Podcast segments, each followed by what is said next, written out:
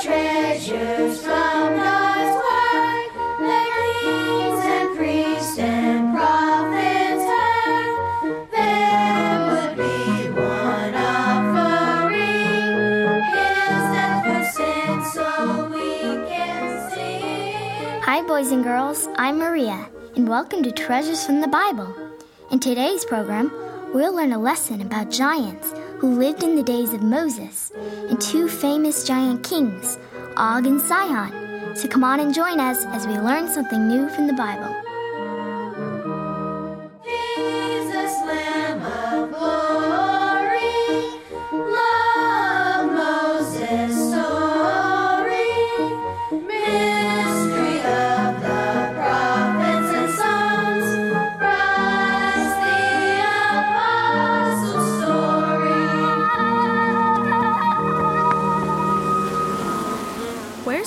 Grandpa? I think she's planting some sunflowers outside on the front hill. She's not there. Maybe she's with your dog Caesar. Where's the dog?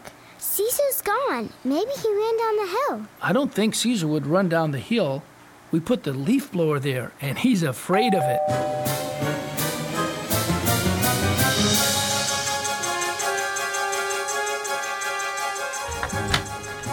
Hi, I just wanted to introduce myself. I'm Bob Hightower, your new neighbor. Hi, nice to meet you, Bob. I'm Mr. Gunther. He sure is tall. I saw the hornet's nest, Mr. Gunther. Bill and I can spot them a mile or two away. But the nest is empty. That means they're chasing someone. They're probably chasing Maria. There's Caesar. He's got something in his mouth. Come on, boy. Drop it, Caesar. Good boy. It's a rock. That's not just any old rock. That's a rock from the New Garden Rock Caverns that lies at the end of my property. Come on, everybody, let's go chase down some hornets.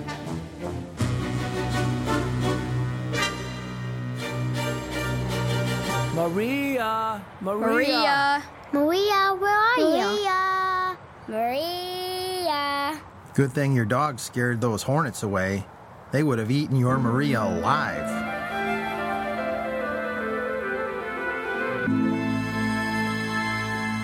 While we're waiting for Mrs. Gunther's homemade key lime pie to chill, let's focus our attention on a very serious subject. What big day is coming up? Judgment Day? That's right, Nehemiah, and today we're going to talk about giants in the days of Moses. Hi, Mr. Gunther. I've killed all those hornets. Mind if I join your Bible study? Sure, Bob. Mrs. Gunther invited me. She says that at the end of the study, we're going to have key lime pie. Thank you so much for taking care of the hornets for us, and let me know what we owe you. Don't mention it. What are neighbors for anyway? Well, thanks again, Bob. We were talking about some Bible history, and we're studying the giants that lived in the days of Moses. Really? What have you been learning, Mr. Gunther? Well, in 1445 BC, the Israelites went to spy out the land of Canaan.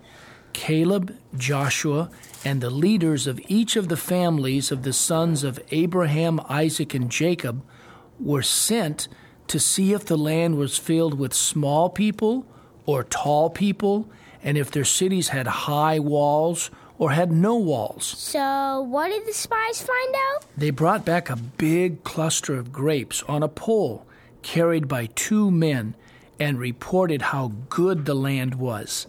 Caleb said they should go up and take the land. It was the time of the first ripe grapes, and they brought back a nice cluster for Moses and all the people to see.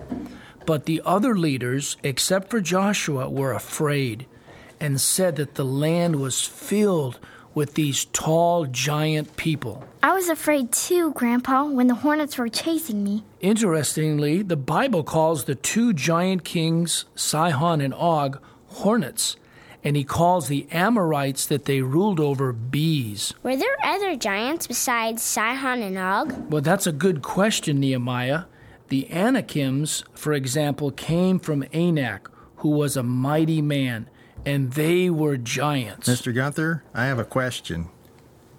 Were the Ammonites and the Moabites and Sihon and Og neighborly when the Israelites wanted to pass through the land? No, Bob, I'm afraid not. They weren't anything as neighborly as you are. They were like the hornets that you chased. The people were like a swarm of bees that chased after the Israelites. Those giants sound as mad as a hornet. What were they so mad about? They wanted to own the land. The Ammonites and the Moabites refused to give Israel bread and water when they asked for it and willingly offered to pay for it. Instead, they fought against Israel. What does all this mean to us today, Mr. Gunther? Well, Bob, Moab is a picture of the whole church age. The Moabites claimed ownership of the land, but they lost the land. Similarly, the church age was given the task to send the gospel out to the whole world and were to faithfully teach the Bible, the Word of God.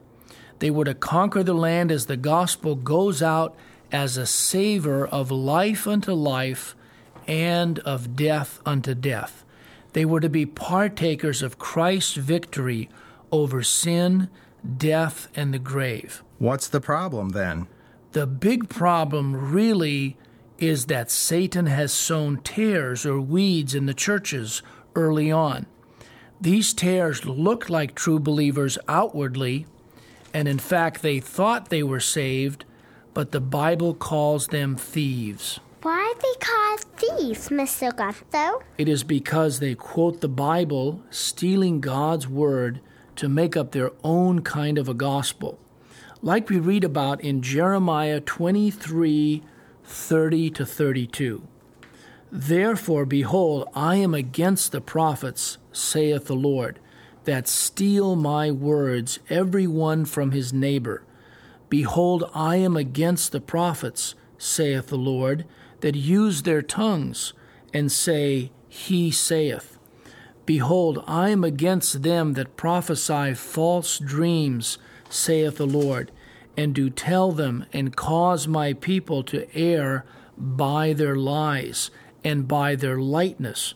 Yet I sent them not, nor commanded them. Therefore they shall not profit this people at all, saith the Lord. Why was Moab under the wrath of God? In Jeremiah 48:29, we find it was because of their pride. Jacob, would you read the scripture for us? Okay, let me turn to it. Jeremiah 48, verse 29. We have heard the pride of Moab.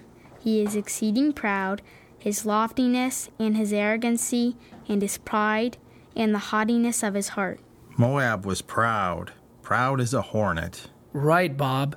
The giants were proud. They were strong and high and lofty. Let's look some more at these giant kings, Sihon and Og. When Israel got to the borders of Canaan in the year 1408 BC, they were to pass through the land of Sihon and Og. What does that mean? Spiritually speaking, in 1988, the true believers began to come into more and more information about what the Bible is really teaching about the nature of salvation and God's judgment plan, the timeline of history, and the details of the Great Tribulation and the end of the world. The churches don't want to listen, do they, Mr. Gunther? They are like those hornets. Sadly, the churches do not want to listen to the true believers. Just as Sihon and Og did not want to listen to the messengers that Moses sent. Instead of meeting the true believers with bread and water, which is a picture of the gospel, these two kings came out to fight with them. The pastors and theologians of today are like the giants. They represent Satan and his messengers, as 2 Corinthians 11 13 through 15 talks about. For such are false apostles, deceitful workers, transforming themselves into the apostles of Christ. And no marvel, for Satan himself is transformed into an angel of light. Therefore, it is no great thing if his ministers also be transformed as the ministers of righteousness, whose end shall be according to their works. They are the ones that make fun of the true believers and say things like, You are amateurs, we are the professionals, we have gone through seminary. we are the pastors. We are the ones that really know the Bible. Are they proud? Yes, they are very proud, Esther. The giants are proud, and this is also the nature of mankind. The giants are tall and proud.